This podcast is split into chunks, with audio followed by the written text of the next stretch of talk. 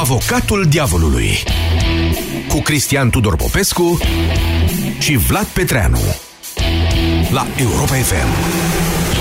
Bună ziua, doamnelor și domnilor, bine ați venit la Avocatul Diavolului. Știrea, știrea momentului este aceasta. Claus Iohannis, președintele României, a cerut în urmă cu 27 de minute pe Facebook Guvernului României să retragă proiectele de ordonanță de urgență privind grațierea și modificarea codurilor penale. De pe ce? Facebook, adică pârele. Da. Pârelele de pe Facebook. O Trebuie... să explicăm. Da. Uh, motivația domnului președinte, uh, ordonanțele acestea, proiectele sunt neavenite, inacceptabile, făcute cu dedicație, Um, opoziția celor mai autorizate voci din justiție, Parchetul General, DNA, Înalta Curte de Casație și Justiție, DICOT, asociațiile magistraților, organizațiile societăților uh, civile. Bun. Deci ăsta este subiectul, despre asta vorbim și despre ordonanța, ordonanțele de urgență. Domnule Popescu, mi se pare că președintele Iohannis joacă din ce în ce mai tare așa în ultimul uh, timp. Iar acum mi se pare că profită de absența prim-ministrului adevărat din, uh, și a prim-ministrului din România. Deci a prim-ministrului din umbră, domnul Dragnea, și a prim-ministrului propriu-zis, domnul Grindeanu. Păi Ce ziceți de, soli de solicitarea președintelui Iohannis? Într-adevăr, președintele și-a schimbat stilul de joc, nu mai reacționează, acum acționează, ba chiar anticipează. Uh, este de câteva vreme lucrează pe principiul lovește primul. Uh, această poziție a președintelui care cere retragerea ordonanțelor este perfect justificată în clipa de față. Uh, da. Aceste ordonanțe nu aveau niciun rost cu excepția celui uh, de imagine pe care l-a dorit uh, Liviu Dragnea. Ele nu erau reclamate, de o situație de imagine, ziceți. De imagine, da. Păi de acuzația ce? a fost că domnul Dragnea ar beneficia uh, direct, inclusiv în privința situației juridice, nu doar ca o chestiune de imagine. Nu, nu, nu, în primul rând, asta e partea a doua cu beneficiatul direct. Uh, în primul rând, aceste ordonanțe urmăresc să creeze sentimentul la nivel uh, de conștiință colectivă că până ieri, până a venit PSD la putere, domnea întunericul, întunericul terorii binomului. SRI, DNA, arestați oameni nevinovați și vine acum azi lumina. A venit PSD-ul, oamenii nevinovații sunt eliberați ă, prin gestul de mărinimie al Uh, PSD-ului în frunte cu liderul său Maxim Dragnea. Asta este prima mișcare de imagine. A doua mișcare de imagine este discreditarea justiției din România. Da. Pentru că ce înseamnă, ce înseamnă grațiere colectivă, domnule Petreanu? Grațiere, deci nu grațiere pe persoană fizică, nu? Da. Adică să, cum se face grațierea de către președinte, pe fiecare caz în parte, cu dosar. Dacă omul are copii, are o infracțiune minoră, e bolnav și așa mai departe. Nu, aici e vorba de o grațiere colectivă pe infracțiune. Da, bun, Or, e, un, e, un, e o procedură legală. Păi e legală. În, inclusiv în Constituție. E este legală. Parlamentului. Da, numai că ea este gândită acum de către Dragnea și ai săi să discrediteze actul de justiție, adică uh, cei care au fost uh, trimiși în pușcărie uh, pentru anumită, o anumită infracțiune, toți sunt nevinovați. De fapt, asta vrea să sugereze. Vă contrazic? Vă rog. Grațierea nu înseamnă că sunt nevinovați. Amnistia este aia. Grațierea spune că uh, îl eliberezi din pușcărie. E un act de clemență pentru că sunt condiții inumane, dar cazierul rămâne. Da, domnule deci Petreanu, nu spui că asta nevinovat. scrie la carte. Eu da. vorbesc, eu vorbesc aici despre imagine, manipulare și transmisie de mesaj în public. Publicul nu stă să citească definiția grațierii și a amnistiei. publicul percepe așa, băgat în pușcărie, scos din pușcărie. Asta pricepe, da? Și ce face, ce a făcut uh, binomul terorist-securist? a băgat oamenii în pușcărie. Ce face, ce fac Dragnea și ai săi? Scot oamenii din pușcărie unde au fost băgați de o justiție cu siguranță nedreaptă. Pentru că dacă ei sunt scoși de acolo, ei sunt scoși pentru că stau pe nedrept. Totul este un joc de imagine. Nu se, uh, în manipulare, nu lucrezi cu definiții uh, juridice și de dicționar lucrezi Sentiment. grosier cu sentimentele publicului. Asta face, asta a dorit uh, Asta a dorit uh, echipa Dragnea să facă cu aceste ordonanțe de care nu era nevoie, pe care nu le ceruse nimeni și uh, dacă e să analizăm, dacă avem timp, domnule Petreanu, ce e în interiorul lor, în interiorul lor este mințenia pământului. Nu cu mințenia pământului, mințenia pământului. Da?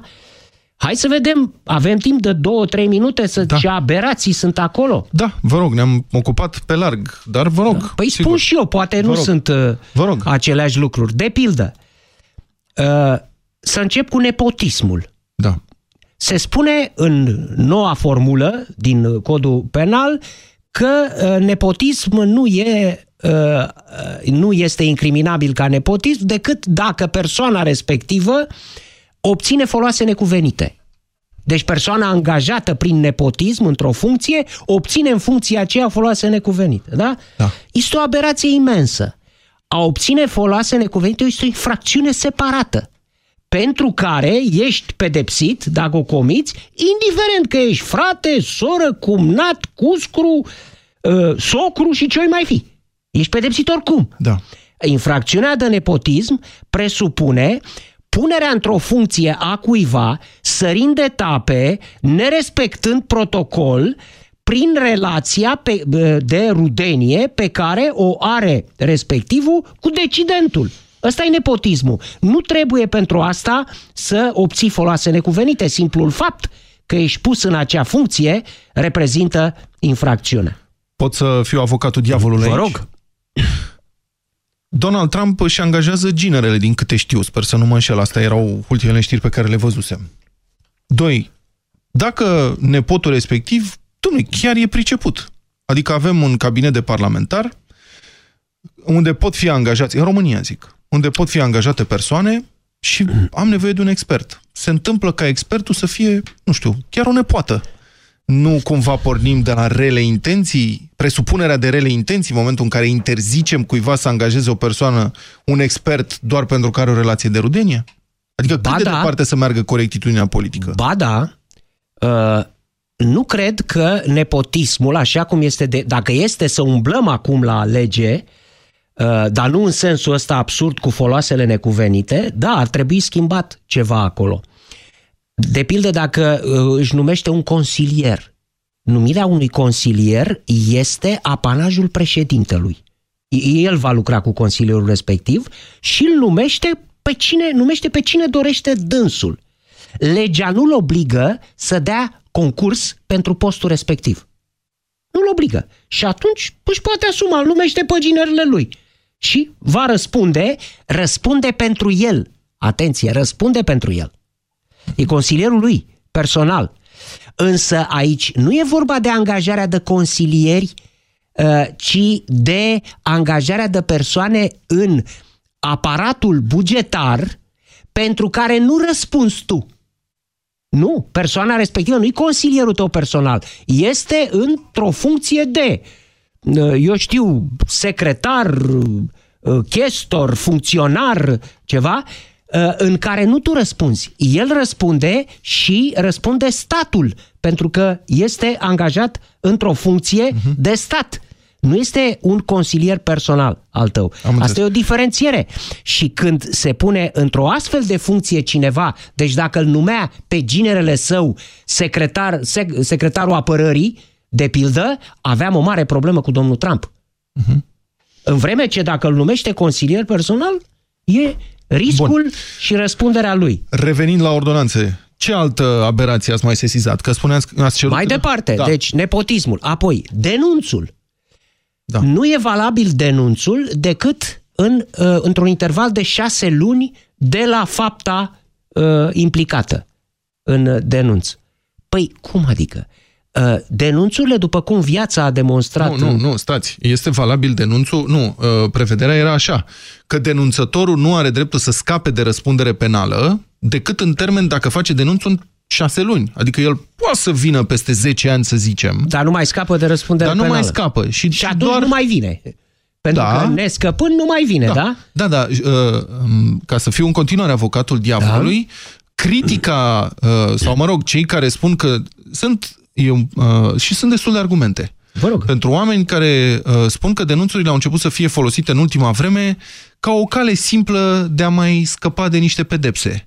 Și sunt tot soiul de povești scoase din context, după șapte ani, zece ani, e câte unul prins, care începe să scrie și el da. câte ceva. Așa. Și? Da. Păi, păi argumentația este că acest... Păi e condamnat? Da, mă rog. Nu, e condamnat cineva pe bază de denunț? Nu. Nici vorbă. Denunțul este luat uh, ca atare de către procuror și folosit în instrumentarea dosarului. Eu n-am auzit încă de vreun dosar care, în care o persoană să fie condamnată judecată și condamnată pe bază de denunț. Da, domnul Popescu, dar pentru o, o persoană publică, politică, începerea unei cercetări penale pe baza unui denunț, care după aceea se poate dovedi calomnios sau persoana să fie, cercetarea să fie închisă, începerea cercetării, faptul că îl chemi la parchet, la DNA, da. că îl mai salți, îi pui cătușele, ceri ridicarea imunității. Pentru un personaj cu viață publică de acest tip, o astfel, un astfel de denunț mincinos insuficient poate fi suficient pentru a-i uh, mm. bloca cariera poate, politică. dar eu nu am văzut încă așa ceva. Nu am văzut uh, persoane mai presus de orice bănuială, n-am văzut niște îngeri care să fie chemați la procuratură până acum. Pentru că denunțurile astea au și ele o noimă, nu? Uh, nu e un denunț așa în eter despre orice în general. Este într-o speța respectivă în care sunt amestecați de obicei atât cel denunțat cât și denunțătorul. Asta a demonstrat viața. Denunțurile aparțin complicilor, aparțin tovarășilor de hoție sau, mă rog, de afacere dubioasă. Și când se, când se produce uh, denunțul de obicei? Nu în primele șase luni, pentru că în primele șase luni afacerea merge. Ea începe să scârție după un an, după doi, apar nemulțumiri, nu? În interiorul afacerii și atunci, de obicei, apar denunțurile, nu? La, cam la trei ani, doi ani, trei ani, după cum am văzut, încep să se spargă diversi da. din afacere și să uh, facă denunțuri. De ce să introducem chestia asta cu șase luni? Ca să ce? E, esențial e următorul și lucru. care credeți că e motivul? Motivul e să îngreuneze munca procurorilor. Foarte simplu ca procurorii să ajungă mai greu să instrumenteze un dosar pentru a-l trimite instanței.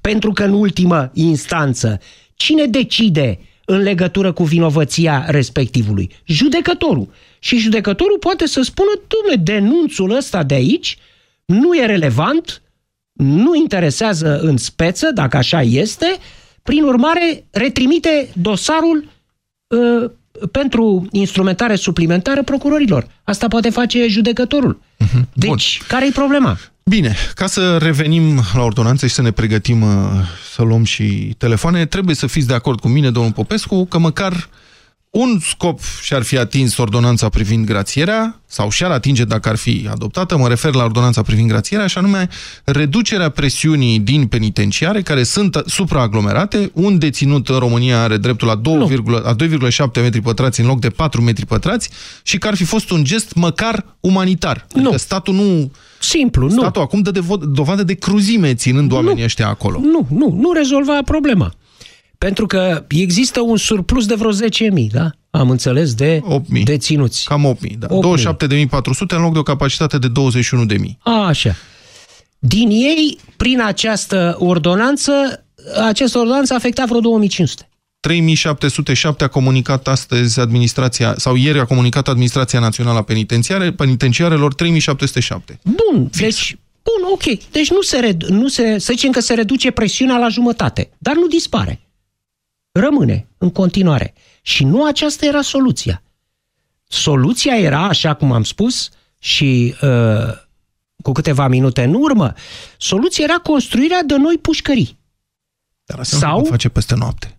Ba, uh, iată că există și o soluție mai bună, ca să nu se facă peste noapte. Uh, va, spuneam adineaur că uh, dacă populației s-ar cere să dea din leafă un leu pentru bulău, cum spunea un loc de un leu pentru Ateneu, a, acest leu s-ar da ca să construim niște temniți large pentru respectivii, să stea acolo confortabil. Dar nu e nevoie nici măcar de asta. Domnul Augustin Lazar, procurorul general al României, a dat soluția foarte corectă. Unități militare dezafectate, care tot seamănă cu niște închisori. Eu am făcut o armată adevărată și știu, știți, da? Da, și eu. Așa. Înțeleg pe șeful parchetului general. Așa înțeleg. să fie transformate în, în închisori. Ok, Care bun. Deci dați un uh, leu pentru bulău, cum ar veni. Am, cum era cântecelul? Am un leu și vreau să-l beau. Am un leu și hai să-l buleu. 0372069599, numărul nostru de telefon. Um, intrăm cu Cătălin, nu? Cătălin, nu ești pe linie? Da, Marius, stai așa. Eu, Marius. Marius, domnul Marius. Marius. Mă scuzați. Dar vine și normal, că mie merge. Da, da, da, da, da. Bună ziua, în primul Bună rând. ziua. Îmi pare bine că a reușit să intru și astăzi, astăzi să trepim, e ceva deosebit. Vă rog. Uh, permiteți o, o simplă întrebare și astăzi emisiunea e tot până la ora 14. Să vedem, ziceți. Că aș uh, începe printr-o propunere scurtă la factorii în drept uh, care conduc Europa Est. Mai ales emisiunea de vineri să îi prelungiți programul. Știți că, că vorbiți de un minut și ziceți și ceva că fără, fără pledoaria domnului uh, Popescu nu are valoare. Nu putem, nu, nu putem începe. Și așa este. Da, vă rog. Ne dați și nouă posibilitatea. Da. Deci, pe scurt... Haideți că e plină centrala. Ziceți. Asta e. Și eu am așteptat. Da. nu. Deci sunt, sunt într-o tot de acord. Marius, o... vrei ca, vrei ca eu da. să nu mai vorbesc, de pildă? Și să intrați direct? Da? da? Tocmai asta am spus. Nu, nu, nu. Tocmai nu? asta am spus. Domnul nu... Marius, haideți treceți la chestiune, bine, vă rog bine, frumos. Deci, bine, nu, da, dacă, și care e opinia dumneavoastră? Trebuie retrase ordonanțele. Sunteți de acord cu da, grațierea? Trebuie, cu... trebuie, da, sunt, nu, sunt de acord cu de ce? poziția președintelui, cu retragerea ordonanțelor, pentru că nu este, nu este ceva oportun. Am spus-o și ieri. Țara arde și baba să piaptănă. Noi trebuie să facem presiuni și președintele, împreună cu noi, asupra celor care conduc acum țara, prin guvern, să se țină de promisiunile electorale făcute, iar asta nu, este, nu era o promisiune electorală. România pierde bani în fiecare an, milioane de euro, din pricina supraaglomerării. Da, da. Păi ziceți în, că nu vă las, că mai sunt deci și alții, noi, ziceți. Noi am intrat în uh, Uniunea Europeană în 2007, da? Da. Au trecut 10 ani în care onor guvernele care s-au perindat la putere au știut lucrul acesta și trebuiau să ia măsuri. Doi, m-aș fi bucurat ca să... Nu știu cum să mă explic. E un uh, proverb așa că tot se bate apa în pio. Da. Deci uh, cam așa, cam așa au procedat. Ne lamentăm acum. Deci este un pretext, domnul Moise Guranul ăsta. Vlad Petreanu, deci, mulțumesc. Că... Mulțumesc, domnul Marius. Vlad Petreanu și Cristian Tudor Popescu astăzi în mod excepțional, ca în fiecare săptămână. Cătălin, bună ziua, sunteți în direct. Vă salut, am în, o să încerc să fiu mai rapid. Răspunsul este că da, ar trebui să se retragă aceste ordonanțe. Sper ca domnul președinte, pe care eu unul admir chiar și așa încet cum vorbește dânsul, uh, să, să urmărească îndeaproape și dacă va fi nevoie să ne cheme la referendum, să vedem noi dacă domnul Dragnea ar trebui să dorească acest referendum, pentru că el susține suscitare că are 50% aproape, 49% sau cu cât l-au votat. Nu, are mult mai puțin, pentru că n-am ieșit. Domnul Cătălin, ieșit toți, eu am ieșit. știți, eu am învățat din 27 de ani de presă deja că nu poți să anticipezi aproape niciodată cum o să voteze publicul. Ai tot soiul de da. surprize în privința asta. Știu, știu, dar asta e. Dacă noi vom vrea așa, Bine. până la urmă nu prea... Și mai am o da. singură precizare, dacă, dacă pot. Uh, Uh, știți de ce nu? Eu aș vrea să fac un exercițiu și am făcut un exercițiu să-l cred pe domnul Dragnea, că e bine intenționat cu, cu aceste propuneri, dar știți ce îmi dă mie cu X sau cu virgulă? Cu... Uh, domnule, de, de unde graba asta?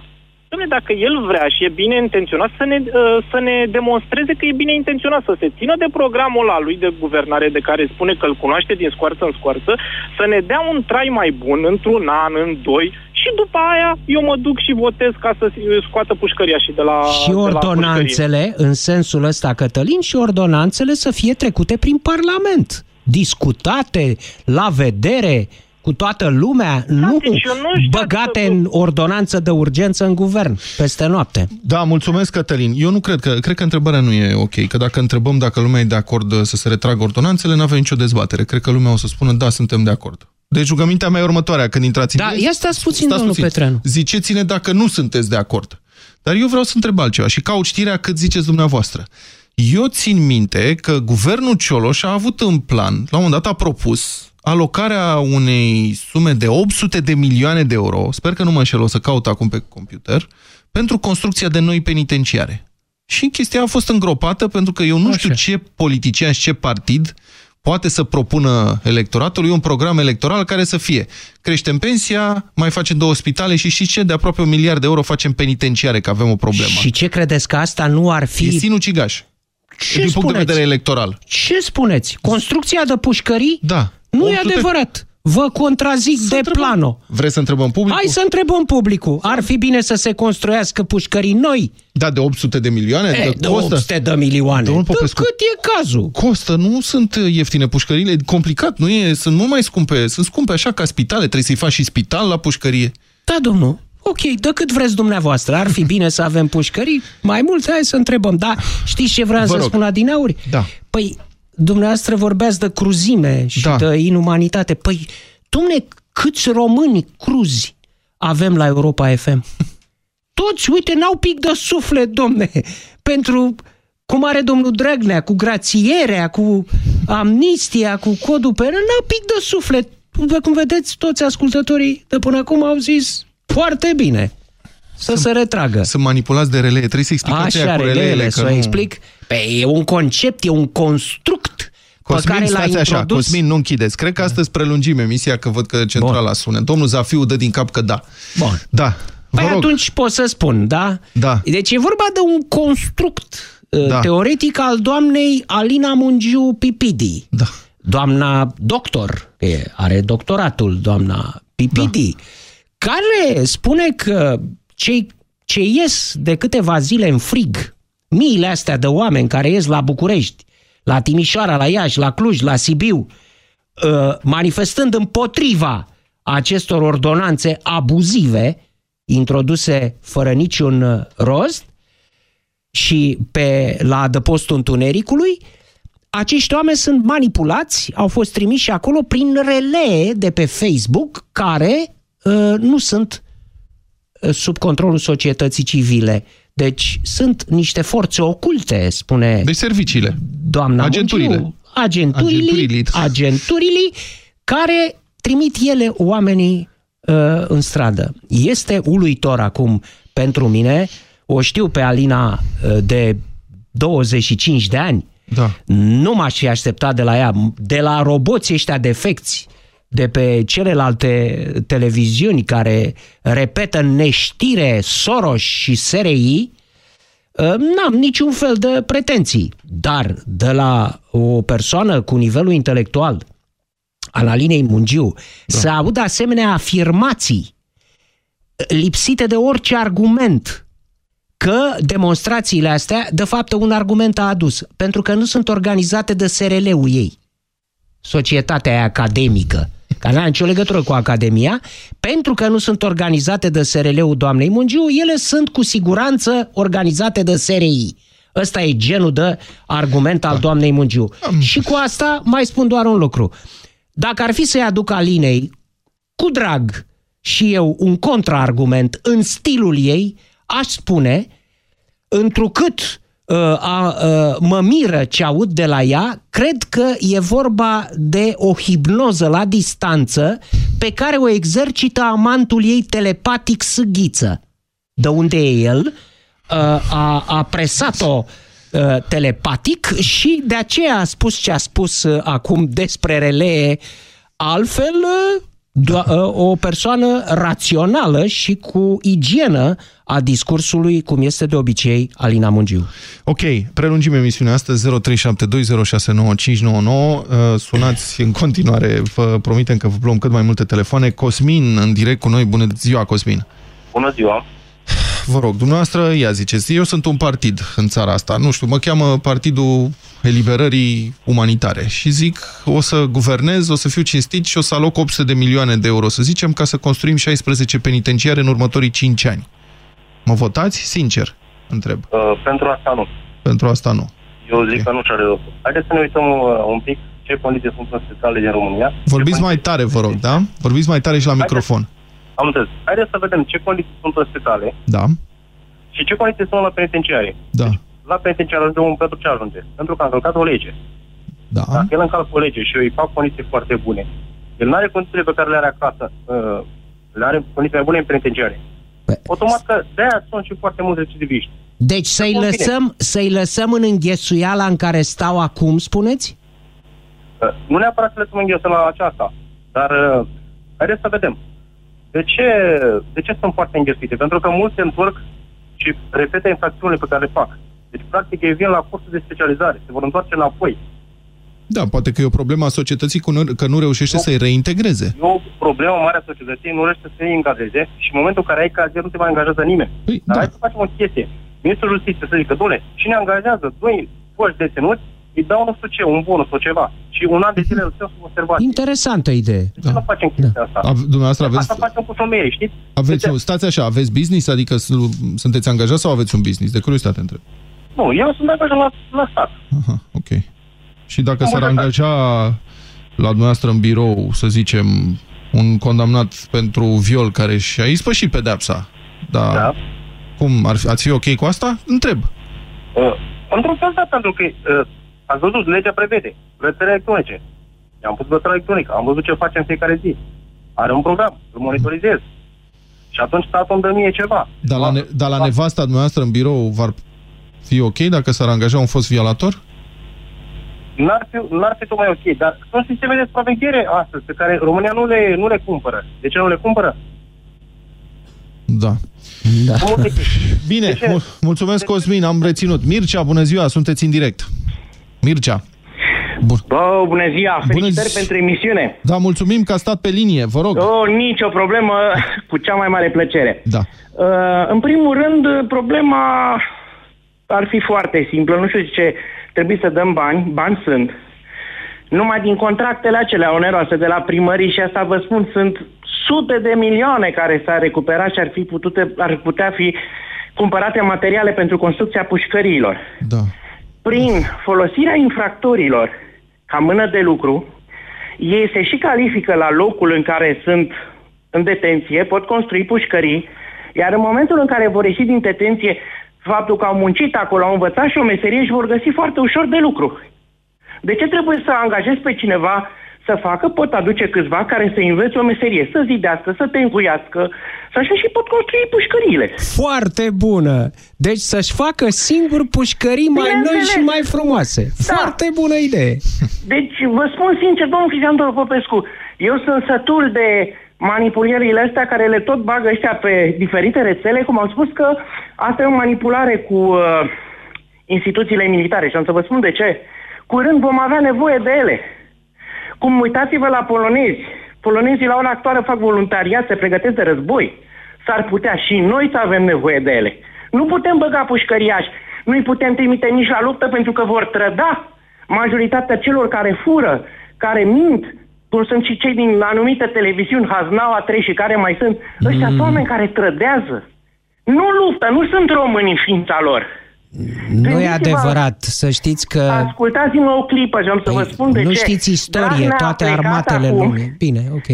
Scuzați-mă, Dragnea a plecat acum într-un moment de criză oarecum pentru țara noastră.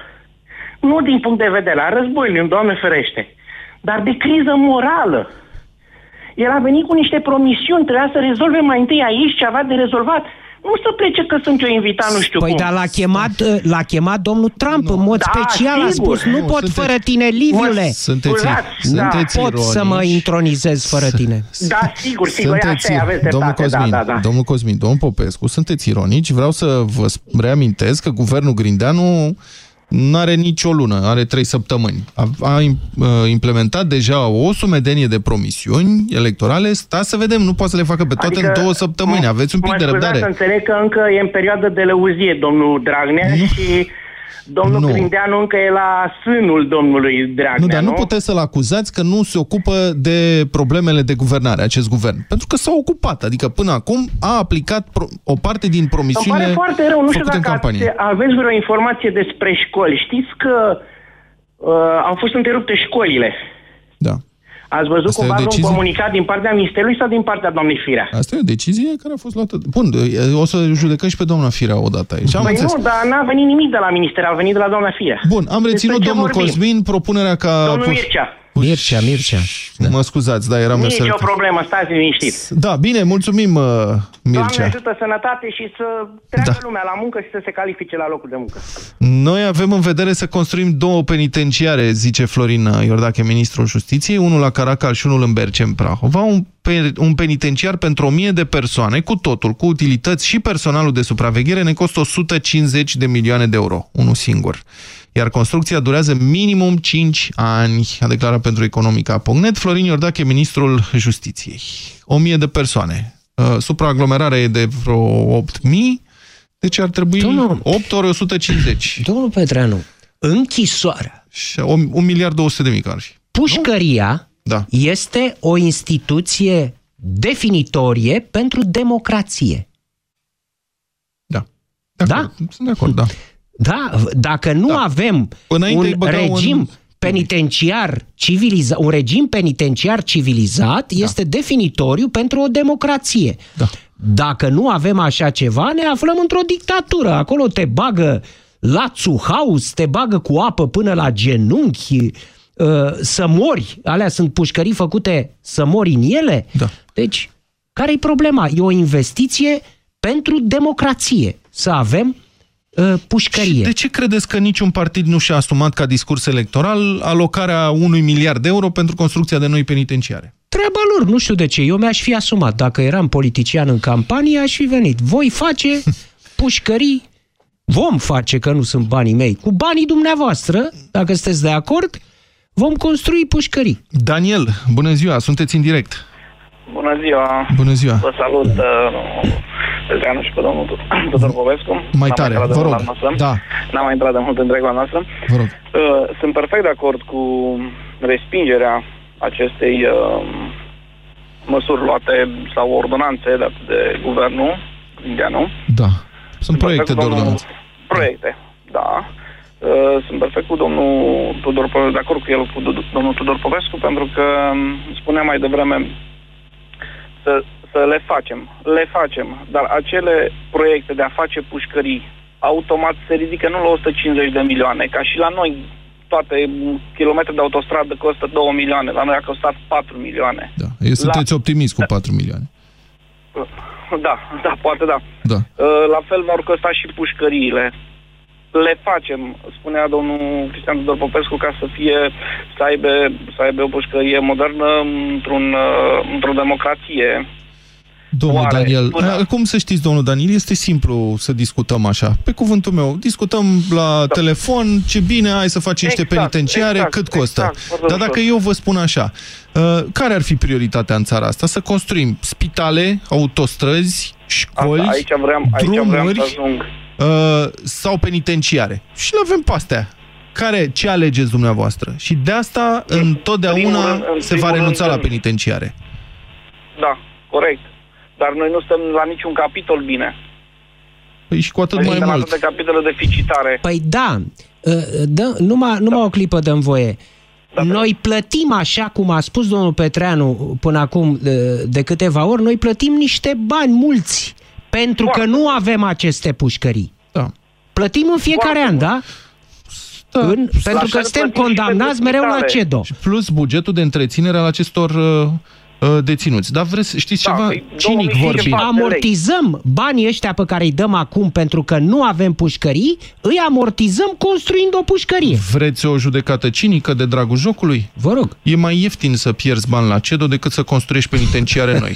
De dragul jocului, am zis. Da. Adică e, De drag, da.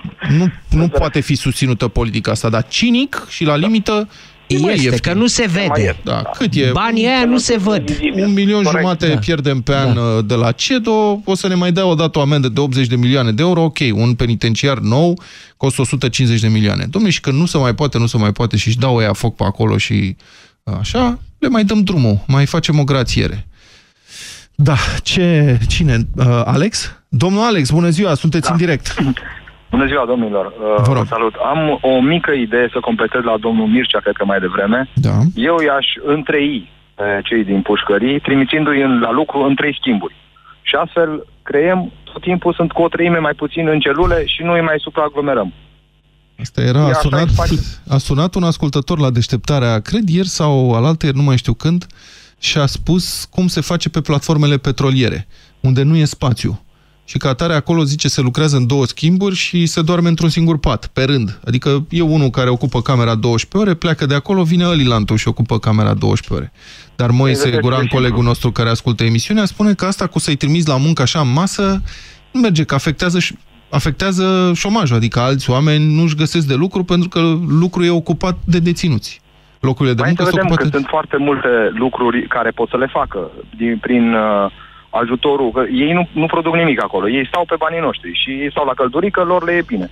Nu, dumneavoastră nu e milă de nimeni că dumneavoastră stați trei ore în trafic să treceți dintr-o parte în alta a Dar nu- Bucureștiului nu- sau pe centură. Nu putem spune că stau la căldurică și că le e bine, că stau în 2,7 metri pătrați și mai lucrează, mai scriu cărți, mai au Păi- atelierul de traforaj, mai, mai lucrează. Nu, eu zic totuși, acum câțiva ani, uh, tot PSD-ul au desfințat o grămadă de spitale, care la fel de bine ar putea fi transformate în pușcării. Tot de ei, probabil, cum a spus domnul mai devreme. Cred că Se punem să-și PDL-ul a facă desfințat. Cred că PDL-ul a desfințat pe vremea guvernului Era prin Boc. 2010-2011, pe, pe atunci. Da, guvernul Boc. Aia a fost. Da, guvernul meu. Deci, Bun, ar fi, deci ce ar fi propuneți? Locuri, un Care e? foto.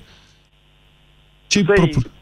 Forțăm să meargă la muncă și să folosim spațiile care există, nu să cre- uh, creăm altele. Pentru că alte spații create, clar că intervin alte probleme, Asta- alte infrastructuri. Dumneavoastră vreți Și muncă creat- forțată. Ocnași, ce vreți? Păi, da.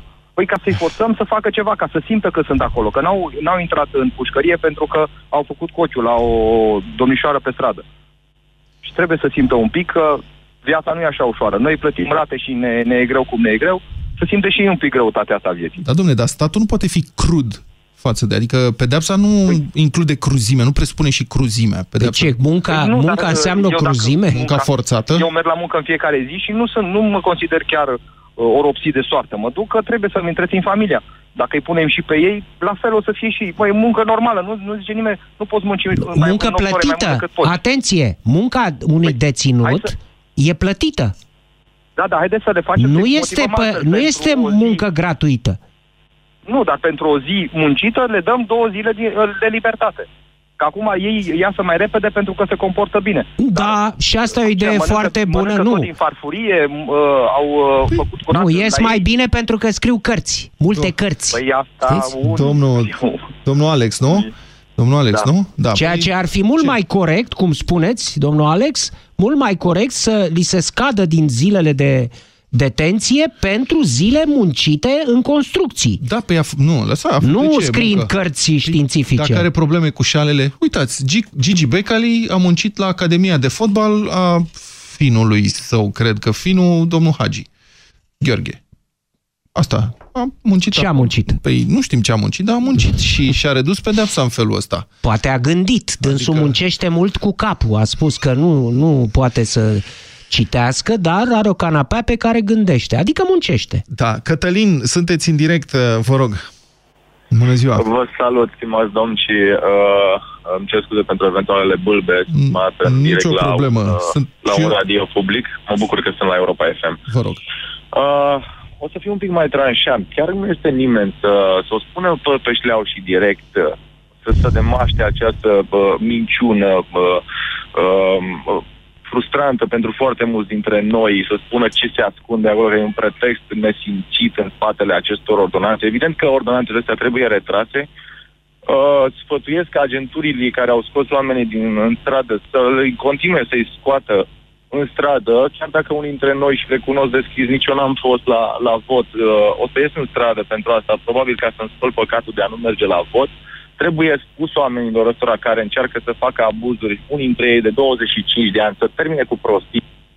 Asta e un alt Iar povestea cu hai să optimizăm costurile să nu mai pierdem bani, un milion jumate de euro pe an la CEDO. Uh, spuneați foarte frumos mai devreme, e mai ieftin să pierdem bani la CEDO decât să construim... Uh, da, da, era uh, un cinism și un stat nu poate să de judece acord, așa. De acord, duc cinismul parte, este mult mai ieftin și decât a uh, nu pierde acel un miliard jumate de euro care trebuie recuperat de la acești corupți care, trebuie, care, au, care ar trebui să dea bani înapoi, bani furați din, din isteria statului.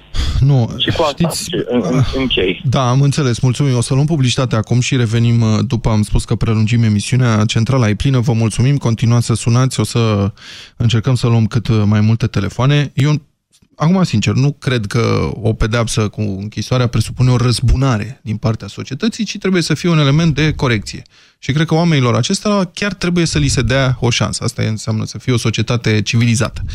Bun, luăm acum publicitate și rugămintea mea este următoarea. Chiar aș vrea să fac un apel la cei care cred în nevoia acestor uh, aprobării sau adoptării acestor ordonanțe de urgență, să ne sune și să argumenteze că nu se poate, chiar nu se poate ca guvernul să fie împotriva întregii societăți. Cu siguranță sunt oameni care ne ascultă, care spun că aceste ordonanțe de urgență trebuie date.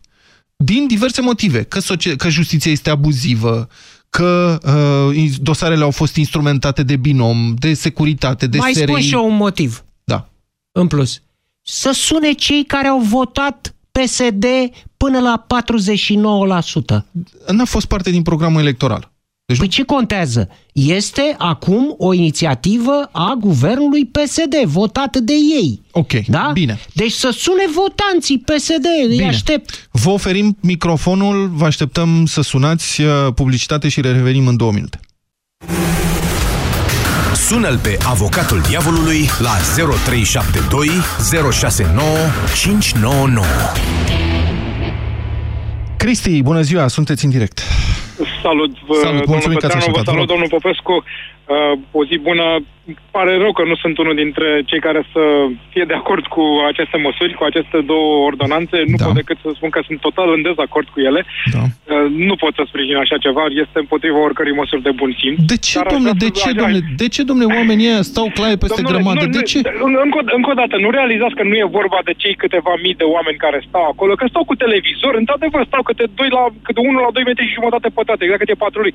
Dar chiar nu realizați dedicația specială care se, se face, pentru care se face Ba da, lucru? domnul Cristi, dar știți, într-o democrație, principiul este decât să omori un nevinovat, mai bine să scape 10 vinovați. Ăsta e principiul Ia- ia, democrației. eu vă În spun, dictatură e celălalt- invers. celălalt- Stați așa, în celălalt dictatură e principiu invers. este- Decât să scape vreun vinovat, mai bine omori 10 nevinovați. Ăsta era principiul cel- Stalin. Principiul, principiul pe care îl vreau eu să este fia justiția te spereat mundi. Deci să justiție până la capăt, chiar de-ar fi să moară lumea. Nu asta vreau să spun. Poate ați auzit cumva remarca domnului Beciu de, de vicepreședintele ALDE, care ne-a făcut pe cei care am ieșit aseară naziști Da. și admiratori ai camerelor de gazare și torționari? Da, s-a autosuspendat din funcție domnul ăsta. Da, da, a cuvânt, fost... a- Da, da. Bă, Toc- tocmai ne-a garantat că vom fi cu câteva mii mai mulți. Dom'le, e o țară foarte diversă. Ce să vă spun? Mi-am, mi-am spus părerea, vreau poate vor și alții. Mulțumesc frumos Cristi, pentru că m-ați ascultat. Uh, aș vrea, în sprijinul la ceea ce spunea Cristi Adineauri, să vă întreb, stimați ascultători, uh, e normal, e firesc ca torționarul Vișinescu să beneficieze condamnat la 20 de ani de pușcărie pentru ceea ce a făcut, uh, să beneficieze de reducerea la jumătate a pedepsei? Pentru că asta se are peste 60 de ani și asta s-ar întâmpla dacă se aplică ordonanța. Cristi, Ar mă- fi- sunteți pe linie, ar pe fi- doamna Da. S-ar, s-ar, s-ar, s-ar răsuci în mormânt toți cei care au suferit de mâinile acestui nemernic la grâmnicul sărat. Da, mulțumesc, Cristi. Are cât are? Are 90 de ani? Da.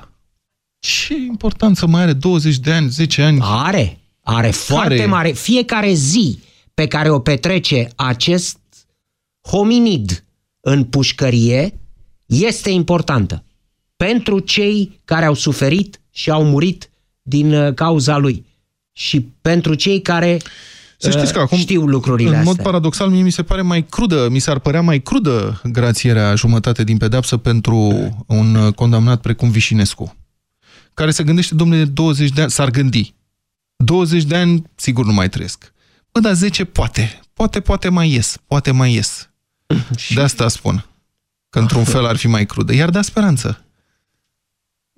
Da. Uh, Gradul de, de sofistică uh, al uh, acestui raționament mă depășește. Ziceți? domnul Petreanu. Da.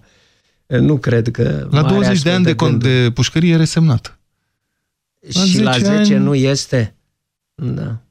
Nu știu Nu, ce să zic. Bun. Eu mă gândesc mai degrabă la ce ar face dacă ar ieși din pușcărie, domnul. Știți ce ar face? Ar încerca să dea cu pumnul. Ați văzut că ăsta e Exact. reflexul lui principal, este să dea cu pumnul. Asta Da. ar face a doua zi după ce a ieșit din pușcărie. Tudor, sunteți în direct. Bună ziua, Tudor. Vă rog. Bună ziua și Bună ziua. dumneavoastră. Vă rog. Bună ziua. Um, cazurile în care cineva poate să fie de acord cu aceste ordonanțe, din punctul meu de vedere, sunt 1. Trebuie să fii nebun delegat să gândești așa ceva. Apoi, pe cuvânt. Apoi, uh, următorul caz, să fii direct vizat de această ordonanță. Ori să te afli direct uh, deja în pușcărie, ori să ai cazul domnului Dragnea. Da. De exemplu. Sau mulți alții ca și domnul Dragnea. Soluția, da, construim pușcării chiar dacă este mai scump, din punctul meu de vedere. Iar despre torționarul Vișinescu, înclin să-ți dau dreptate, Vlad. Pe bune. Aha, mulțumesc. Interesant. Sincer, am, am ascultat cu atenție, nu, la, la început nu am uh, înțeles ce vrea să spună domnul Tudor Popescu cu Vișinescu, dar uh, după ce a intervenit, da, da, mi se pare foarte interesant, pentru că i-ar da speranțe și ar muri cu speranța aia pentru ceea ce a făcut. Mulțumesc. Deci vreți să-l torturați, Da, domnule. domnul Petreanu și noastră, vreți să-l torturați pe torționarul Vișinescu. Nu. Nu, sincer. Da, mulțumesc mult, Tudor. Nu, nu. Ce? A- Naziștii au stat, cei care au fost condamnați, uh, cine? Hes. A stat la A stat Spandau la Spandau, până la da. moarte. Până, Și era, când a murit, nu cred că mai știa unde se află. Da. Uh, Sorin. Bună ziua, Sorin. Sunteți în direct. Vă rog. Bună ziua! Uh, o să răspund la întrebarea pe care a spus-o dumneavoastră un pic mai devreme, dacă suntem, sunt de acord cu grațierea. Da. Răspunsul meu este da, Așa. dar individual. Ale Adică pe sunt fiecare acte de caz- clemență ale președintelui. Exact, individual. Și acum uh, vin cu o idee care... eu Stați cred așa, că explicați-mi, este... explicați Stați puțin, nu treceți la altă idee, explicați-mi. De ce sunteți de acord cu clemența individuală, dar nu sunteți de acord cu clemența colectivă? Care e motivul? Uh, oamenii sunt uh, diferiți, infracțiunile sunt uh, diferite, sunt infracțiuni prin violență, sunt uh, infracțiuni minore. Da? Da, Deci, dar grațierea din, or, din proiectul de ordonanță, grațierile, a- grațierea asta colectivă nu se referă la infracțiuni cu violență, decât într-o anumită măsură pentru cei de peste Cei 60 de peste 60 ani, de ani, pedofilii sau și cu violatorii de peste 60 de ani beneficiază de reducerea jumătate din pedeapsă. la jumătate, dar nu total.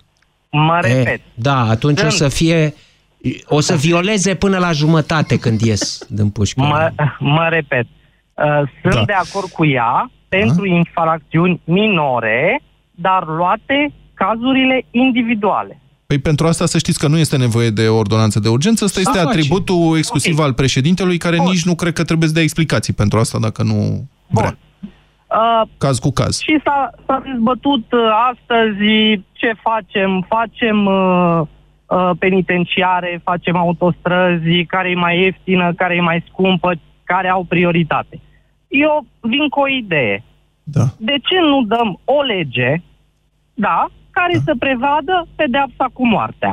Eu zic că un glonț este mai ieftin decât o autostradă, stau decât un penitenciar. Aș vrea să vă spun că sunteți în minoritate cu ideea asta cu pedepsa cu moartea. Cred că sunteți în continuare în minoritate în societatea românească și potrivit uh, sondajelor și am făcut, cred că de vreo două ori dezbateri la Europa FM, de curiozitate mai mult.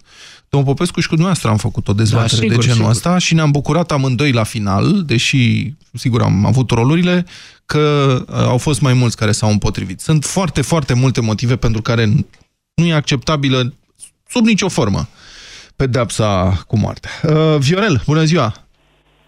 Bună ziua! Bună ziua, Viorel! Uh, Da, deci... două aspecte. Da, vă rog. Două aspecte. Partea, în primul rând, nu sunt implicat politic, îmi pare rău pentru domnul Povescu. Da. Nu sunt cei dintre cei care au votat așa. Dar asta nu Dar s-a îmi pare rău pentru PSD, că nu apar fanii PSD la microfon aici. Dați-mi voie, dați-mi voie să nu-mi pare rău pentru ei. Da.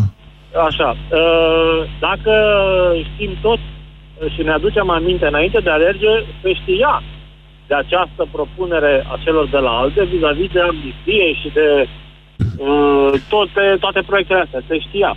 Mm. Nu știu, Să eu nu cam știam. contrazic, nu... nu știu de unde... Dacă a Mă fost, rog. o fi fost scăpată pe Din undeva? mass media, credeți-mă că nu sunt, tocmai v-am spus, nu sunt implicat politic, dar din media se știa. Asta ca Domnul o... Tăricianu are în plan uh, propunerile astea, inclusiv uh, cei care erau prinși, nu știu, cu uh, probleme cu legea pe partea fiscală, să poată să returneze judiciul în 10 ani. Da, era, uitați, au fost așa, niște mai degrabă niște discuții, niște editoriale, niște lucruri scăpate prin talk show-uri. Vedeți că Dar nu sunt tocmai discuții. stați au o fost secundă. Niște pastile aruncate, așa. Nu, ei da, bun, stați o secundă. Dar în programele electorale ale partidelor, eu nu am văzut, la niciun partid, adică nu știu, la PSD sau la alte, nu am văzut promisiunea unei amnistii, grațieri colective și așa mai departe. Eu n-am văzut-o. Nu știu cine a văzut. Așa ceva în Vă dați program. seama că nimeni nu putea să-și asume în mod direct De ce? până nu s-a văzut cu, cu saci în căruță. ca De să ce? vorbim De ce românește. credeți că nu? De ce? Pentru că nu ar mai fi votat nimeni, cu siguranță. Sincer. Credeți? Da. Deci sunt... Da, acum, haideți să privim lucruri obiectiv. Da. În momentul în care te-ai văzut cu saci în căruță, deja zi, prim, pentru tine prioritatea este partea asta, să, să te înălbești, ca să zic așa. Câștigă președintele meciul ăsta cu PSD-ul sau e doar o etapă? Da, nu știu dacă e important. Pentru, nu știu, până la urmă... Nu, ar e fi foarte bine pentru noi, important. pentru toți. E foarte Pentru important ce se întâmplă acum pentru evoluțiile ulterioare. În această confruntare între președinte și guvern și respectiv p- partidul Coaliția Majoritară, este foarte important ce se va întâmpla pentru ceea ce urmează. Ați avut, domnul Popescu, o alegorie, cred că e termenul corect, nu? Cu mamutul pe pânza de păianjen. Da. Spunând că pânza de păianjen, pe care stă mamutul guvernării, pânza de păianjen este societatea, cât mai e din ceea care reacționează, președintele, Câțiva jurnaliști câțiva jurnaliști, da. independenți care mai fac meseria asta fără să o transforme în propagandă, da adică cred o, că- o opoziție politică prăpădită și Da. cam asta e tot, asta e pânza de păianjen. Cred că este clar pentru toată lumea, adică nu cred că asta mai este în dubiu, că dacă președintele Iohannis nu se ducea miercuri dimineață, nu făcea descinderea miercuri dimineață la ședința de guvern, aceste ordonanțe de urgență ar fi fost adoptate și acum erau, își făceau efectele, mă rog. Bun, uh, Luci, Lucian, nu? Lucian, bună ziua, sunteți Lucian, în direct, bună Lucian, ziua. vă rog. de la Radu de la Angem. Bună ziua, domnule Lucian. Să știți că am remarcat viteza cu care a fost propusă legea, Da. în ideea că încă o dată dăm dovadă, sau guvernul dă de, de imaturitate politică, aru- se aruncă legi gen 51% produse românești, nu ne interesează de unde iau țăranii iarna legumele, nu. Dar să pună 51% pe supermarketuri. Uh, numărul 1. Numărul 2. Uh, avem o Europa în față cu un sistem judiciar foarte bine pus la punct. Sunt destule țări care arată cum, uh, cum respectă drepturile, până la urmă, sunt, dar sunt și cetățeni cu noi, cu noi, chiar dacă sunt niște deținuți. Este măsură de arest la domiciliu, în care, până la urmă, deținutul tot are o privare de libertate, dar o are la el acasă, pe mâncarea lui, pe căldura lui, pe chiria lui și pe televizorul lui și nu mai stă într-un spațiu de 2,7 metri. Ați auzit de un numele Remus Truică? Da, am auzit. Nu știu dacă ați urmărit uh, știrile, domnul Truică are niște probleme cu legea, la un moment dat a primit un arest la domiciliu și presa a fotografiat da. de departe din elicopter domiciliul domnului Truică. Este pe malul lacului Snagov, nu mai știu câte hectare de curte are. Da, clar. Eu am stat un pic uh, o perioadă în Italia și am văzut uh, vila lui Berlusconi, care Ah, sunt anumite persoane care n-ar mai putea, n- adică să dea tunul vieții lor și după aceea să stea într-o vilă uh, Da. care e cât un, uh, cât un, să nu zic, cât Păi un eu tătuc cred la că noi. niște, niște simpli cetățeni și-ar putea dori un arest uh, la un domiciliu clar. gen truică, nu? Da, matematic, uh, matematic rentează pentru o persoană pentru o persoană care nu are foarte bine puse la punct moravurile, uh, ideea de a recupera o sumă bună de bani uh, ilicit și după aceea să stea acasă și prin mijloace de spălare pe care probabil și le-a pus uh, la punct dinainte și să-i cheltuiască, probabil e o vacanță premiu. Ar fi o vacanță premiu la faptele care le-a făcut. Da, domnul Lucian. Mă gândesc. Domnul, da. Aș vrea să revin un pic la ce a spus la început. Și anume când ați zis că ați remarcat imaturitatea, am citat, da? Imaturitatea da, guvernului care re- dă legi grăbindu-se, așa? Mă rog, La ați- luncă, vreau să- la luncă, fără... Dar pot să vă întreb, că nu mi-e clar. Știți, imaturitatea de obicei presupune așa, lipsă de experiență și, și o anumită inocență. Că ești imatur, încă nu cunoști uh, greșeli. Vi se pare că Inocență. asta a fost o greșeală inocentă sau a fost o ticăloșie spre care înclinați? Zicea, zicea cineva să te duci la, Me- la McDonald's să ceri o salată, e ca și cum te duce, te duci la o femeie ușoară să ceri un sărut pe obraz. Uh, să ne gândim că persoanele astea implicate politic uh, ar fi capabili de, de lucruri inocente, Aha. mi-este peste, peste măsura mea să cred, numărul unu. Da. Și numărul doi, haideți să ne uităm de când a fost instalat guvern și cât, de cât timp are nevoie o lege să fie dezbătută, Da. uh, consultanții juridici, persoanele implicate, putem să știm oare și noi ca cetățeni în ce mod a fost dezbătută legea, Nu, că nu era o lege, era o ordonanță și tocmai asta era șpilul să nu Să fie nu dezbătută. fie Că dezbătută, acum uite ce se întâmplă când e dezbătută. Uh, intrăm cu Liviu. Domnul Liviu. Da, bună ziua. Bună ziua, domnul Liviu. Bună ziua, domnul Petranu, bună ziua, domnul Popescu. Am uh, o idee, am ascultat emisiunea și am uh, o idee în felul următor. De ce în România știm cu toții că se dau pedepse uh, aberante de un an, doi, trei pentru niște furturi uh, absolut uh, nesemnificative? Da? da, știm cu toții. Da? da, găini sau mai știu eu ce. Și oamenii ăia Pentru că în sunt general niște sunt pușcărie. recidiviști. În cazuri din alea e vorba de recidiviști, a nu știu Ok, câta oară. ok. În cazul ăsta, haideți să-i dăm afară, da, de să-i luăm din pușcării, să nu-i mai ținem acolo, ca să nu mai fie suprapopulați, pentru că au comis o faptă uh, infimă la urma urmei, dar chiar da. dacă e un furt, nu e un furt, uh, n-a omorât pe nimeni și nu poate fi periculos. Da, păi ăsta e să-l planul cu grațierea. Ăsta era planul. Ok, ok. Așa, și? și să-l ținem acasă, în arest, la domiciliu și să îl uh, stau la control judiciar. Pentru că el poate să stea acasă, pe bănuții lui, ca să-și întrețină uh, traiul lui de a mânca și de așa, ca să nu mai cheltuim noi bani cu el, el va fi obligat să se ducă să muncească. Păi pe dar ce bani într-un- să stea acasă? Stați puțin. Păi el Păi dacă să se stă ducă să acasă... muncească. Păi, păi se duce la, să muncească fiind în arest la domiciliu? Da, dar uh, sub uh, Păi un nu, control, da, undeva. nu. nu se poate, nu poate munci fiind în arest la domiciliu. Asta costă foarte mult ce vreți dumneavoastră. Adică e mult mai dificil de supravegheat, să-l supraveghezi acasă la el, mii de deținuți pe la niște adrese da. și nu, adică e, practic e foarte dificil de făcut. Arestul la Și domiciliu dar- nu e o soluție de masă. E o soluție individuală da. pentru diferite cazuri. Și temporară. Da, Alesul exact. la domiciliu e totdeauna o soluție temporară, nu pentru pedepse de un an, doi. Da. Într-adevăr. Da, Da, am da, reținut. așa este. Bun, e o idee. E o idee. Da, da. Mulțumim foarte mult. Domnul Iancu. Iancule tare, Iancule mare. Alo, Iancu.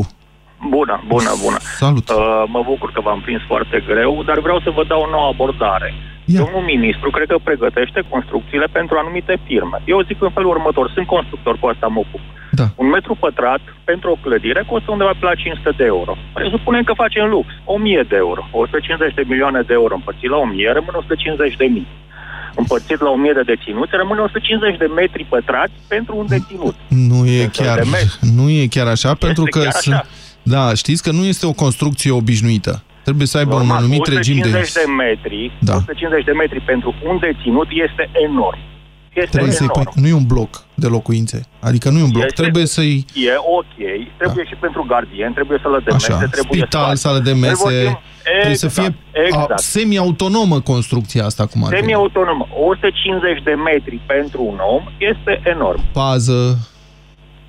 Astea, Deci mie mi se sisteme de pare pază utilare, utilare, că nu Cu faci tot doar ce construcția. trebuie. Punem pentru fiecare gardian în plus, sunt 1000 de deținuți, Păi stați, 1000 de domnul deținuți, Iancu, sunt dumneavoastră- 1000 de gardieni. Stați așa, domnul Iancu. 70 de metri pentru un om? Nu, domnul Iancu, dumneavoastră sunt, ziceți că sunteți constructor și vă gândiți, gresie, faianța alea. Dar aici Nu, e eu vorba mă de fac- sisteme de supraveghere. Eu fac de metri pătrați puși pentru unul. De la 500 de euro am pus la dublu la 1000 de euro cu sisteme de supraveghere, credeți-mă, la 1000 de euro. Orice bloc din București făcut pentru o multinațională nu costă 1000 de euro, deci punem toate sistemele de supraveghere posibile și imposibile și rămâne o suprafață enormă pentru un deținut. Interesant, deci avem Deci, un constructor... care merge la credeți 1000 de că, euro. Liviu, care credeți că ar fi suma reală în viziunea dumneavoastră? Uh, suma reală puteți să o calculați dumneavoastră, îmi puneți 1000 de euro și spațiu util pe deținut. Nu vreau să exagerez, la 150 de metri mi se pare enorm.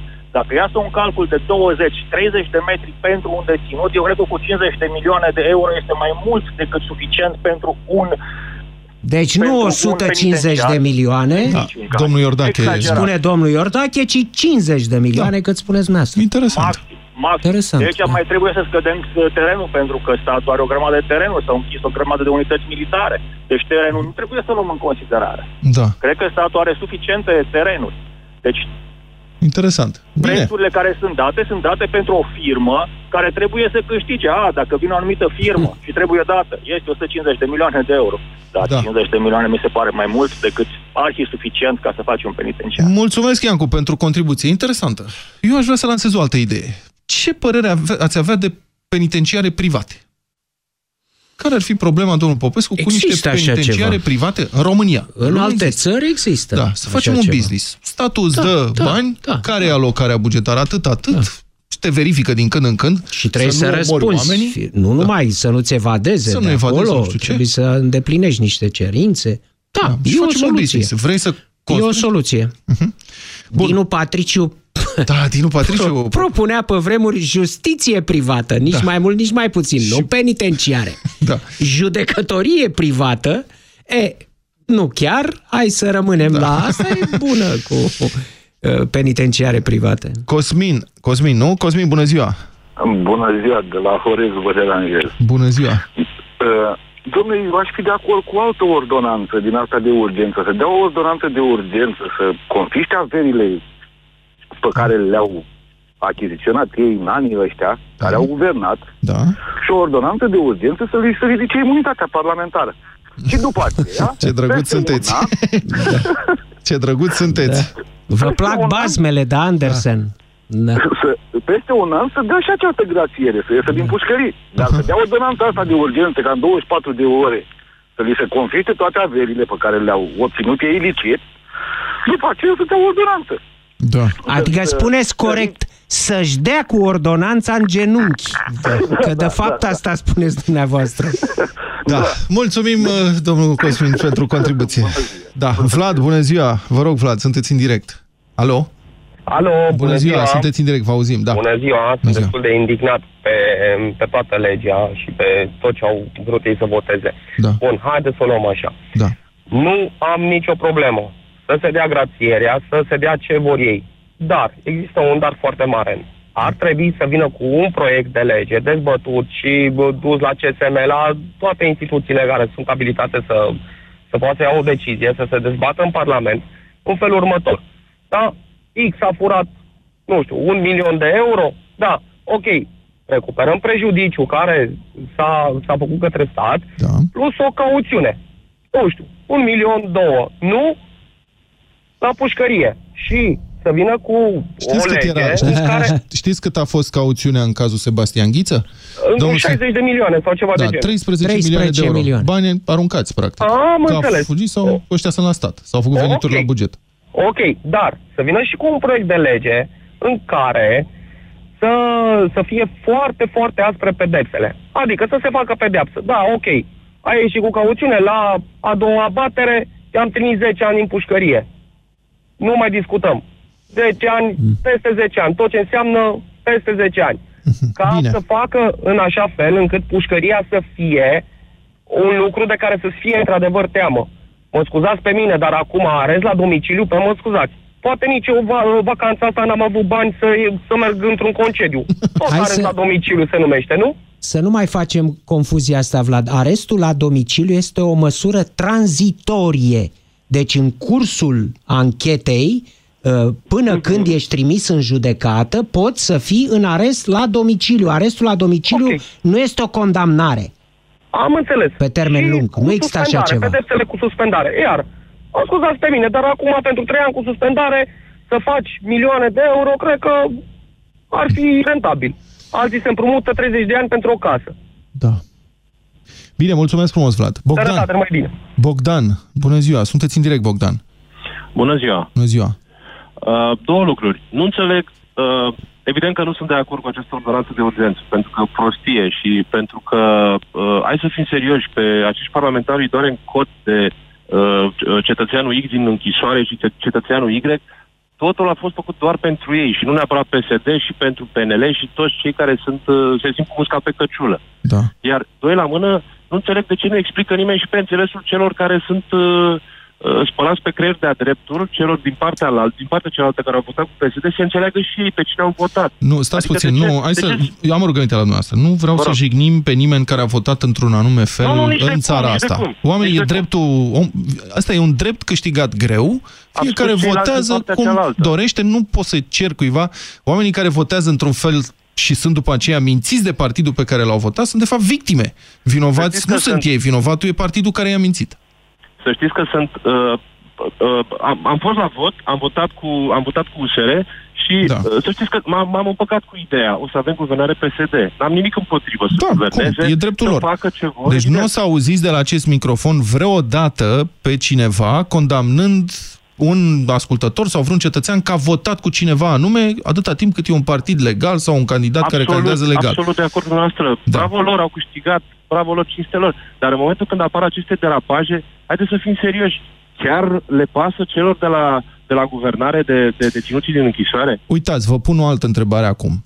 Ce faceți dacă guvernul totuși, în ciuda protestelor, în ciuda dezbaterilor care sunt, în ciuda concluziilor negative la adresa acestor ordonanțe de urgență, în ciuda apelului președintelui, guvernul hotărăște totuși să treacă ordonanțele astea de urgență. Nimic nu Bună. poate opri guvernul să facă asta.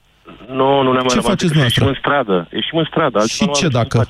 Și ce dacă ieșiți? Cât o să ieșiți? Sunt minus 14 grade afară. Ce faceți Știți dacă cât au ieșiți? stat la Revoluție? Cât au stat? Până în iunie? Cât, cât au stat în față la Inter? Eu cred că sunteți optimist. Mă rog, aia a fost uh, piața universității. Eu Uh, cred că piața sunteți universității, optimist. Ies 1500 de oameni într-o seară, mai ies 500 în alta și cu asta basta. Anul trecut au ieșit, după colectiv, 50.000 de oameni în stradă și am avut ca rezultat alegerile din această toamnă. Da, pe care PSD le-a câștigat cu un scor istoric. Nu a avut niciodată să scorul știți, ăsta. că, uh, să știți că, domnilor, să știți că oamenii se simt foarte răniți în momentul când apar aceste derapaje. Acei oameni au ieșit în stradă acum câteva zile pentru că uh, undeva au început să circule zvonurile la ora 10 dimineața. Și absolut instant oamenii s-au organizat, acei puțini câți au ieșit. S-au simțit lezați, s-au simțit, au simțit că nu, nu ne reprezintă. Da, dar să știți că un ascultător, Alex, mi se pare mai devreme, a spus un lucru pe care eu o să-l țin minte. A spus, am fost la demonstrație ca să repar moral față Pentru de că nu mine am fost faptul la că vot. n-am fost la vot. Exact. O să țin minte asta. Oare câți Uitați-vă că dintre sunt și cei... astfel de oameni.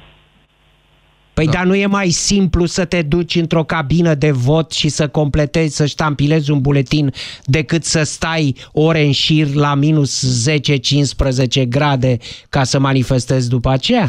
Mai avem câteva minute. Luminița, să rămână. Sunteți prima doamnă care sună, vă rog. Bună ziua! Bună ziua. Am intrat în direct ca să vă spun că sunt profund dezgustată de graba cu care noul guvern încearcă să dezincrimineze abuzul în serviciu și corupția. Eu așa văd lucrurile. Da. Mie mi se pare că ar trebui incriminate pentru că a, o, o societate sănătoasă fără corupție are mult mai puțini infractori și atunci ar elibera pușcăriile și că nu ar trebui să incriminați pe cei care nu au mers la vot pentru că nu au avut alternativă. Opoziția consider eu că este de vină pentru ce se întâmplă acum. Eu uh, sunt din bazinul electoral al PNL-ului, vreau să spun. Am Da. votat cu USR pentru că m-am gândit că nu pot să vo- votez cu PNL-ul, fiindcă nu mi-au oferit nimic. Înțelegeți? Și nu trebuie să-i condamnați pe cei care au votat PSD-ul, că au votat PSD-ul. Da, eu nu Luminița. cred că dintre cei care... Eu n-am votat PSD, de v-am spus, am votat USR. Nu e o discuție Și despre chiar- cine a deci- votat ce și de ce am votat, nu știu cum. Fiecare a votat... E o, e o altă Nu, discuție vreau de să ce vă e spun că și opoziția dintre cum e. cei care au Da? votat PSD-ul, Da. probabil că știi, sunt destui oameni care sunt uh, dezgustați de ce se întâmplă acum. Sunt convins, e inevitabil. Eu asta- asta Votezi vreau să și vă- după aceea, timp de patru ani, te tot gândești dacă ai fi făcut bine. După patru ani, Mi se- puțin mai votează. Bun, e o discuție pe care putem să o facem odată. Luminița, alternativa mers la vot sau ieșit în stradă, cum ți se pare? Ce ai alege? Eu am mers la vot, domnule uh, Cristian Popescu, Tudor Popescu, și voi ieși în stradă. Pentru că Aha. nu știu dacă există sau sau. Cred că acum este momentul unui și. Și mers la vot și ieșit în stradă. Bine. Da, e, să- o, să știți că, o- adică vă, sp- ascultătorilor le spun, e un drept cetățenesc să protestezi și uneori dreptul ăsta se transformă într-o obligație. Um, Laurențiu. Bună ziua, Laurențiu. Um, bună ziua. Bună ziua. Uh, vreau să vă menționez și eu aspectul că uh, valoarea și uh, unei închisori și durata au fost luate ca atare. Uh, a fost un uh, ascultător care a menționat deja aceste aspecte și uh, chiar uh, sugerez să fie uh, o discuție mult mai detaliată pe aspectul ăsta. Dar pe care, că n-am înțeles, nu înțeleg la ce vă Valoarea referi. și durata, uh, construcția e un... Ah, am înțeles. Ah, ah ok. da, calculul nu- acela. De cât ce? Sunteți costă de și- meserie sau ce? Da, nu, nu. Doar am observat că toată lumea a luat ca atare uh, aceste Așa valori și nimeni nu a făcut niciun comentariu. Domnule Firar, să fie așa e când vine un ministru al justiției și spune, domnule, noi construim două penitenciare și ne costă 150 de milioane de euro, tentația e... Ce poți să te puși să verifici proiectul, să Fiindcă vezi... e ministru și când e ministru, pare că spune adevărul pentru că e ministru. Ala- Există da. această percepție, da. Ai secția de anchetă dintr-o redacție. Mai sunt atât de... Nu știu dacă O, mai face nu, cineva cine anchete mai de face presă. anchete? Și te aștepți dacă vine un ministru să spună un lucru, nu te aștepți să te mintă în față, cinstit vorbind. Așa, cu chestii de genul ăsta. Poți să fii sceptic, domnul Popescu dă din cap. Da. Bine, Călin, bună ziua, sunteți în direct. Vă rog, Călin. Bună ziua, bună ziua, domnul Tudor Popescu, bună ziua, Vlad. Ai- Aș vrea să fiu prima opinie contrară. Sunt perfect de acord cu cele două ordonanțe de urgență. În sfârșit. Slavă Domnului! În sfârșit, chiar sunteți ultimul telefon din emisiunea asta, că nu mai putem să o prelungim și în sfârșit sună cineva care e pentru. Vă rog să Da. argumentați. Uh, Este unul dintre uh, motivele pentru care PSD-ul a câștigat alegerile. Uh, Motivatorii de voturi destul de influenți care la ora actuală sunt în posturi publice au motivat electoratul având ei înșiși această motivație. Foarte bun. Lia Olguța Veniți și Vasilescu. ieșiți la vot pentru că avem nevoie să câștigăm în fața acestor nenorociți. Da. Gândul nerostit care nu ne lasă să ne dăm această amnistie nouă. Da. Um, Lia Olguța Vasilescu, domnul din Dragnea păcate, condamnat. Din păcate, ascultătorii Europa FM fac parte dintr-o minoritate care fie a mers la, uh, care uh, marea majoritate a mers la vot. Uh, da. Țara asta, uh, cei care am votat altceva decât, US, uh, decât uh, PSD-ul, suntem o minoritate. Avem o majoritate compusă din două elemente. Majoritatea care votează cu PSD-ul și despre care nu vreau să vorbesc pentru că nu am nimic bun de zis și atunci mă abțin, și cealaltă parte a acestei majorități pe care nu interesează. Noi, ca minoritate, trebuie să ne conformăm democrației și să realizăm că facem parte dintr-un popor pe care nu-l interesează cine îl fură atâta vreme cât primește și el 10 lei. E trist, dar este purul adevăr. Amnistia și, a, și Tare. uh, Excelentă, ceea ce se întâmplă este excelentă ceea ce analiză. merităm. N-am mai auzit de mult de la un ascultător o analiză atât de exactă și de Da, dar vreau să vă concisă. contrazic în multiple feluri. Și o să aleg unul. Faptul că, sunt, că suntem, adică majoritatea prin vot nu schimbă principiile morale și etica. Nu le schimbă. Nu are nicio dar importanță. principiile morale și etica n-au nicio legătură nici cu politica, nici cu democrația. Da. Ba, nu cred. Eu cred Stai că... să puțin.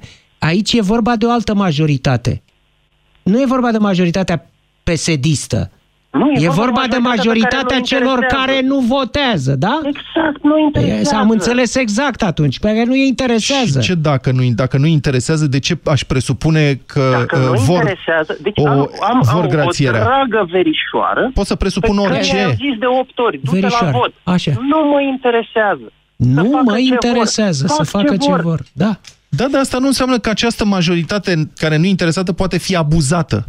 Nu, Dar n-a nu e spus nimeni abuzată. că e abuzat. Adică nu pot să Nu e dau abuzat. dreptul... Eu, eu dacă mă uit pe, la o domnișoară pe care nu interesează că mă uit la ea și am niște gânduri nerostite, asta nu înseamnă că o abuzez. Păi, Este mare de fapt grație. ce fac eu cu Stați, mine. domne, că nu e așa, că Deși grațierea... să știți că în Statele Unite e posibil și cu gândul Vă, vă să spun abuzezi, că să ajungi în grațierea tribunal. de valma unor pedepse și modificarea cu dedicația Grațierea de Valma codului este penal prețul pentru a fi nu grațiați sunt, cei trei. nu sunt, da, și nu sunt doar o ocheadă. Sunt că a pus mâna pe ea și a agresat-o. Asta înseamnă, dacă vreți să menținem comparația. Corect, dar asta este, asta este prețul pe care bă, actualii bă, guvernanți îl plă- sunt dispuși să-l plătească ca să-i gracieze pe cei trei care au televiziuni și care trebuie să iasă. Da. Da. Mă bucur foarte mult Da. că am avut telefonul ăsta, Călin. Mulțumim. Mai sunați-ne. Foarte interesantă Mhm. argumentație. Deși nu sunt de acord cu ea, cred că e într-o oarecare măsură adevărată. Nu cred că majoritatea are dreptul să, abu- să abuzeze minoritatea chiar dacă câștigă votul. Dar cine a abuzat-o, domnule? Păi ăsta este un abuz. Părerea mea Care? este că Ce- acestea... ce? Care e un abuz? Dezincriminarea în felul ăsta cu dedicație a, A, unor nu, nu, prevederi din asta codul penal e un abuz. Da, sigur, e un abuz uh, al fă, pe baza votului, da? Făcut pe baza votului. Da. De eu mă refeream în continuare și spun asta în finalul emisiunii, uh, că asta este interesant, la majoritatea tăcută, cea care de fapt a decis rezultatul acestor alegeri. Cei 60% care nu au venit la vot au decis rezultatul, nu? Da. Cei mai mulți. Da. Și pe ei nu putem să-i abuzăm în niciun fel. Într-adevăr, nu putem să-i silim să vină la vot, cum a făcut Călin încercând cu verișoara să o convingă, n-a dus-o cu forța de opt ori. Dar iată că rețin ce a spus Alex, mi se pare, mă duc acum în stradă pentru că nu am fost când trebuie la vot. Da, mulțumim foarte mult. Încheiem aici avocatul uh, diavolului în uh, ediție prelungită. Centrala este în continuare plină. Vă mulțumim. Nu mai, suni, nu mai sunați. Închidem aici și mai revenim poate la subiect săptămâna viitoare. Toate bune! Avocatul diavolului cu Cristian Tudor Popescu și Vlad Petreanu la Europa FM.